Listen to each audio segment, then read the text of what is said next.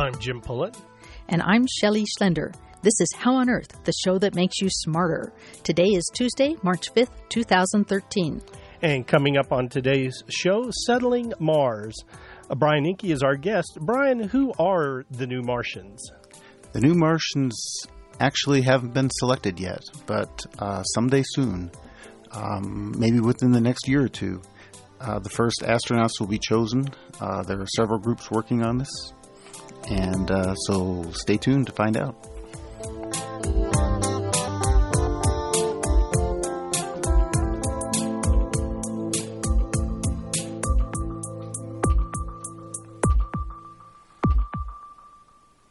We begin with a look at some of the recent news in science. If you've ever smelled the sweet fragrance of the tiny lavender flower called alyssum, you know how refreshing this common ground cover plant can be. Now, scientists at the University of Edinburgh in Scotland are launching a study that will give plants like alyssum a new job. It's to clean up land that's been polluted with poisonous metals such as arsenic and platinum.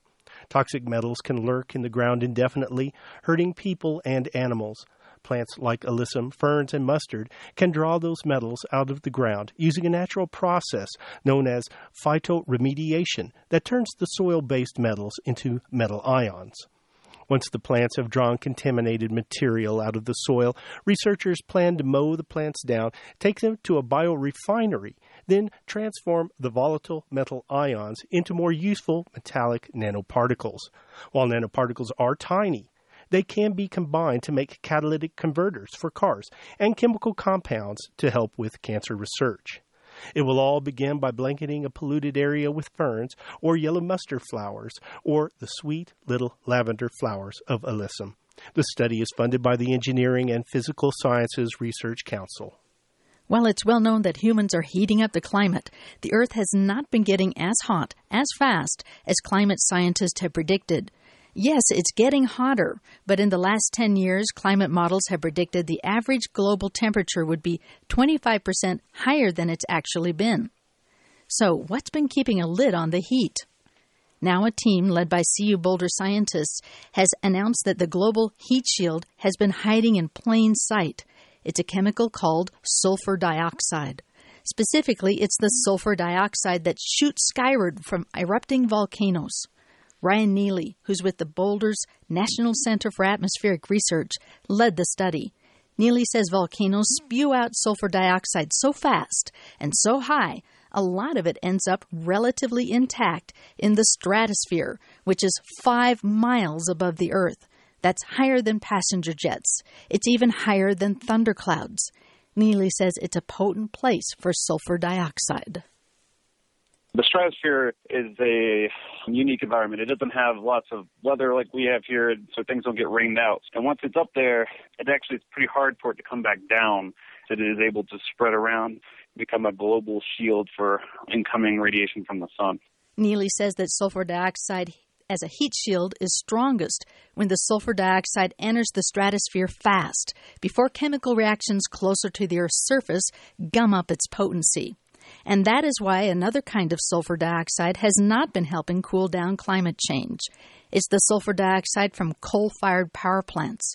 While volcanoes shoot out the chemical fast and high, coal plants only belch it out, neither fast enough nor high enough to get it into the stratosphere unscathed. In fact, the sulfur dioxide from power plants usually languishes in the lower atmosphere, an area called the troposphere. There in the troposphere, it mixes with other pollutants to make a nasty chemical stew. Coal-fired plant sulfur dioxide contributes to things in the troposphere where we live that are bad for human health. And in that sense, they're not good. You know, having these dirty coal plants around are pretty bad. Neely adds that even though volcanic sulfuric acid has helped the Earth be a little less hot right now, we need to focus on basic strategies to lower greenhouse gases in the atmosphere. After all, volcanic sulfuric acid in the stratosphere is not all good. For instance, while it cools down global warming, it's also increasing the size of the ozone holes. And it's not exactly a dependable solution. We really can't count on the volcanoes either to keep saving us from changes in temperature because who knows when the next one will go off. A paper on this topic of volcanic sulfuric acid and global climate change was published online last week in Geophysical Research Letters.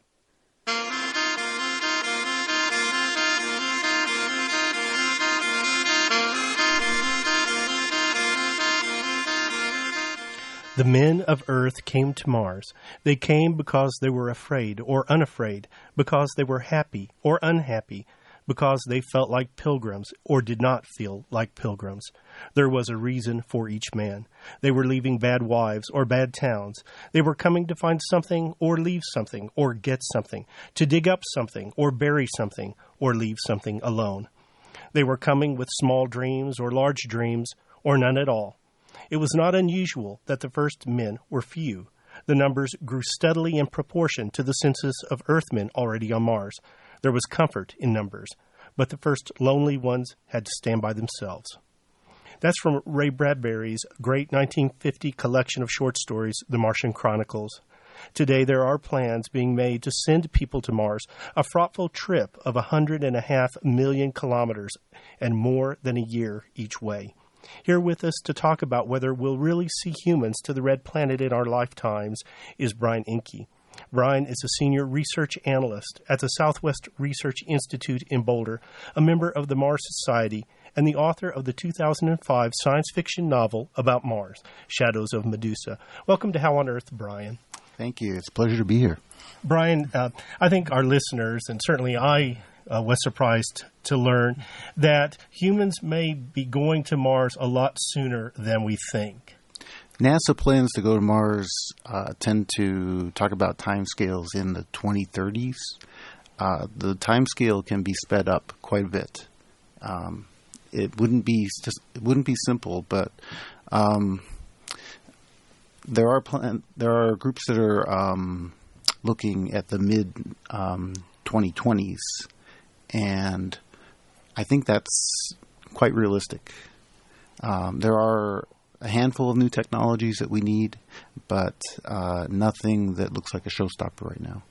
You know, I uh, I think that well, I'm certainly surprised to learn that maybe we already pretty much do have all of the technologies that we need to get to Mars. Um, you know, what what don't we have that we need? The one thing we don't have that uh, really makes it the the time scale is a bit problematic is that we don't have a good enough landing system for Mars. Uh, when NASA lands their rovers on Mars, uh, like the Curiosity rover, which just landed a few months ago, uh, they have to go through some pretty elaborate landing systems, and it depends on the mass of the spacecraft. They're very limited in mass. You, you can't land something that's very heavy. Um, we need a better landing system when you're sending human missions to Mars, uh, human explorers, uh, you have an order of magnitude greater mass that they're going to require. And so you need a much better landing system.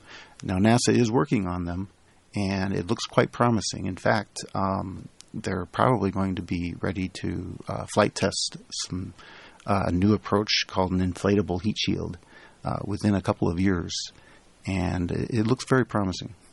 So, uh, is NASA required to get to Mars now, or can private companies do this? NASA is not required to get to Mars. In fact, one of the things that has held us back from Mars is that the political winds shift a lot at NASA. Uh, every so many years, they uh, kind of scrap their current plans and go off in a new direction.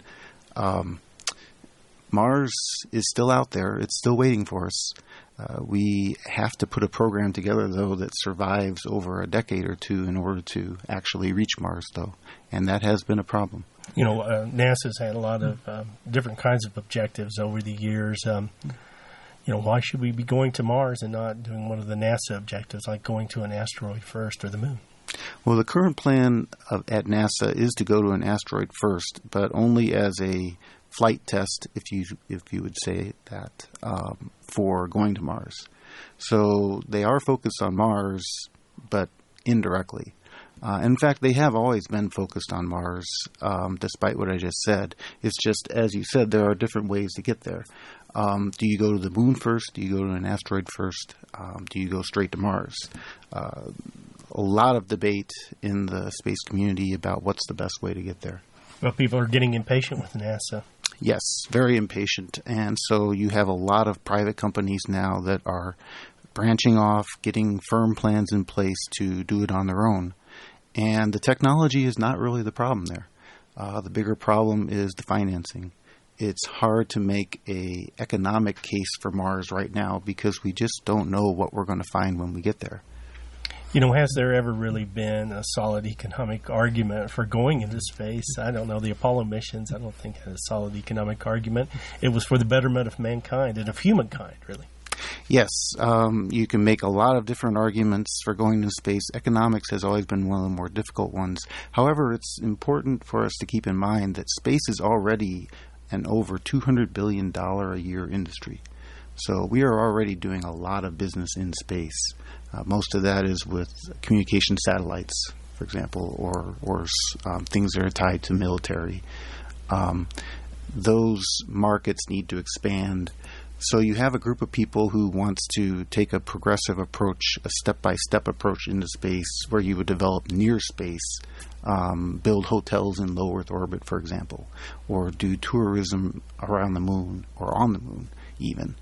Um, then there are the people like me who look at that and say, well, um, that's fine, that could work, but it might be a better approach to step out into space first, um, kind of build, if I can use an analogy from uh, the way that the American West was settled. You know, we need San Francisco before we need Denver.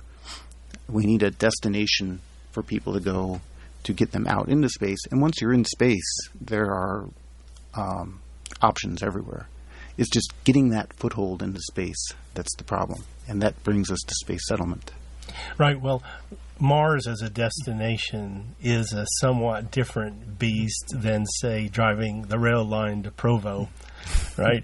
you know, it's a it's a it's, it's a little a farther away. It's a well, it's a, it's a quest shrouded, uh, you know, in in mystery and uh, part of our uh, myth of uh, who we are as people. You know, uh, these uh, these Martian settlers, you know, who are they going to be? Uh, you know, are they going to be humans or are they going to be somebody else? I, I certainly would like to, to talk about to talk about that. Well, I love your introduction quote from Ray Bradbury because it, it hits on so many of the motivations that people might have for going out into space and for going to Mars.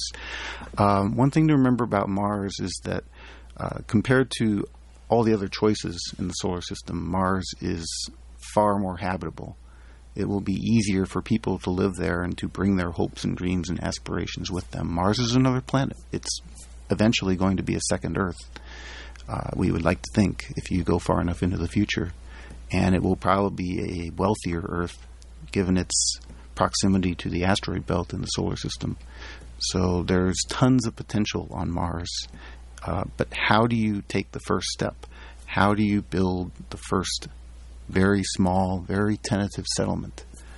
Well, let's skip over space hotels and stop by, uh, stopping by the moon and so forth and so on. Tell tell us about you know the first settlements on Mars. Help us look into the future, not maybe not the too distant future. In the short term future, you have to think small. Uh, you have to think about a crew of three people, maybe six people, going to Mars. Um, and living off the land as much as they can. Uh, but basically, the main goal of the first few missions is going to be to learn. We need to learn about Mars. Uh, we have a lot of scientific knowledge about Mars now that has come to us from uh, orbital, orbital spacecraft, some rovers on Mars doing great science now. We know more about Mars than we have ever known before, but it's not enough for living there yet. Well, now we're talking about private citizens. We're not talking about colonels in the U.S. Air Force or captains in the Navy. Uh, these are going to be private citizens. They're going to Correct. have some discretion, right, about what they do when they get there, um, how they're going to live, whether they're going to come back. Um, Correct. Yes, in fact, um, the whether they're going to come back question is one that has kind of held us up for a long time, I believe it has uh, been blown out of proportion, I think, because if we go back to the Bradbury quote, You have people going to Mars. They are going to be the Martians. They're going to make their own decisions. You know, we back here on Earth, before the thing even gets started, are a little pompous in thinking that we have all the answers or we can come up with all the answers. You know, those are the people that are going to come up with the answers. Well, let's let's go to those first colonies of a few people. Um, let's imagine they they've decided they're not coming back. Is that well? First of all, is that a serious proposal?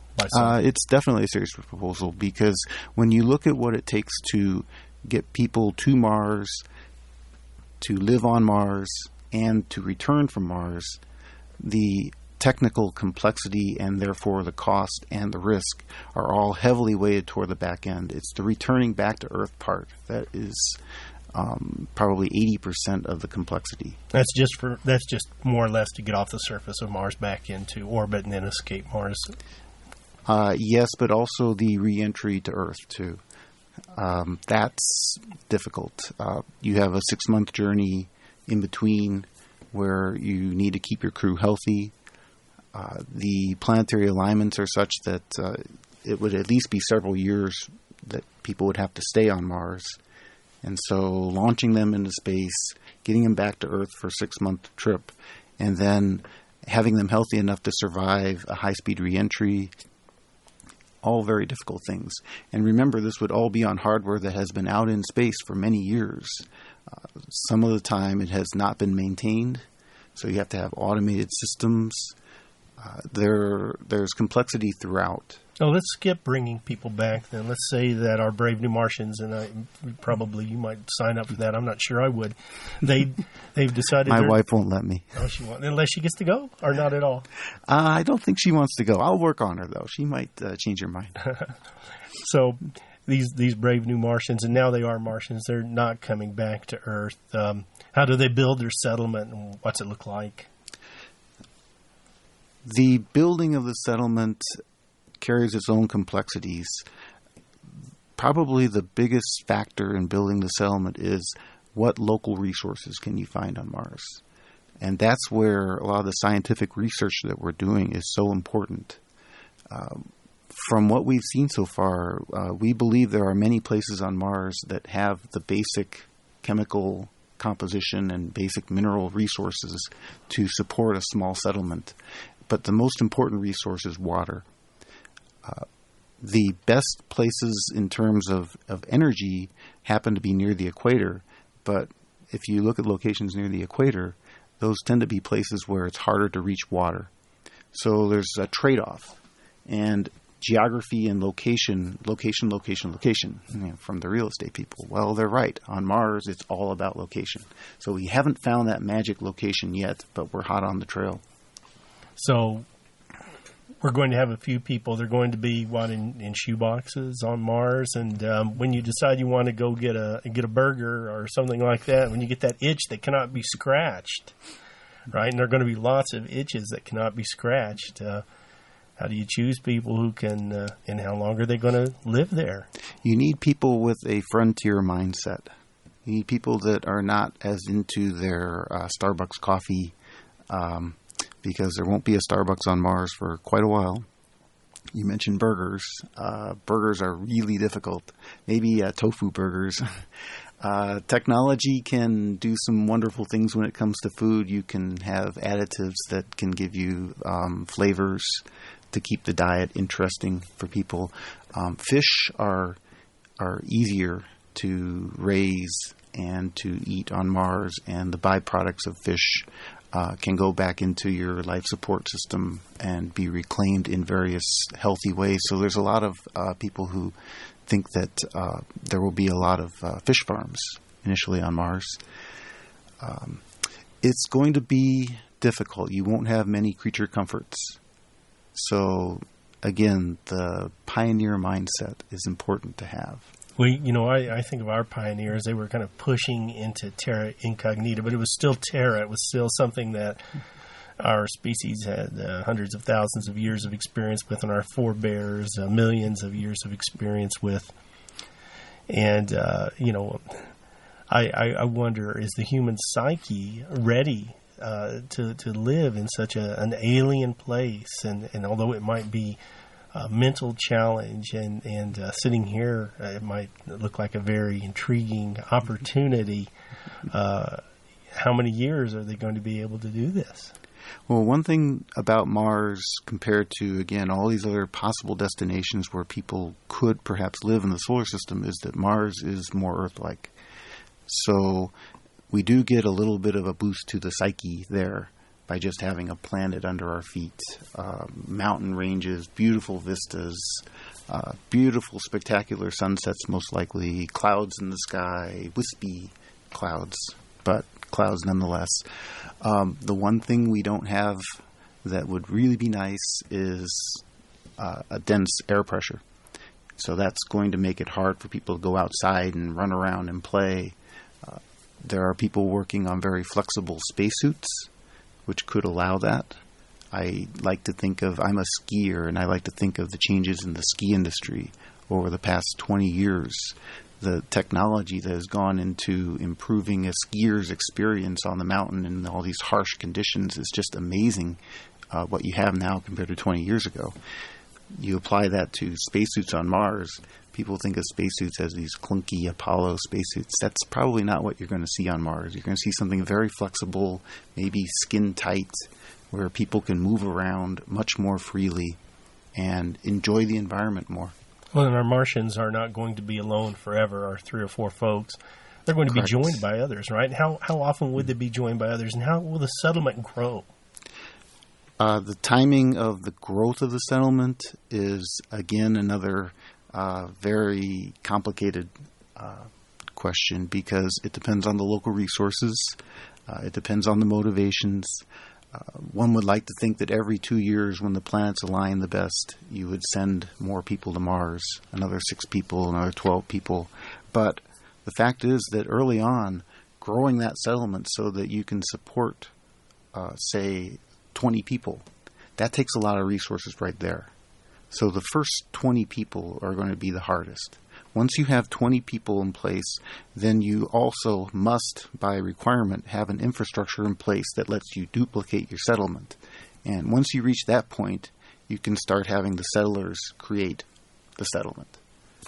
And then it just snowballs from there. So the first 20 people are the hard part you know, in a word, is this going to, is this really going to happen? And is it really going to happen? Are we going to see people on Mars in our lifetime? Um, I think we will.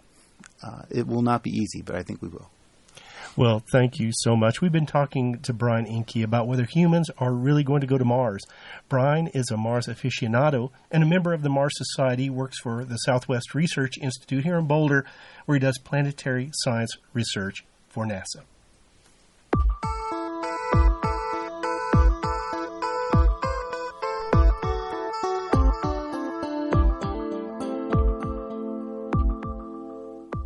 That's all for this edition of How on Earth. Our executive producer is Shelley Schlender, who also contributed headlines. I produced the show, and thank you, Shelley, for engineering today. Our, our theme music was written and produced by Josh Cutler. Additional music from Phyllis Glass, Philip Glass Remixed. Visit our website at howonearthradio.org to find past episodes, extended interviews, and you can subscribe to our podcast through iTunes and follow us on Facebook and Twitter. Questions or comments? Call the KGNU comment line at 303 447 9911. For How on Earth, the KGNU Science Show, I'm Shelley Schlender. And I'm Jim Pullen.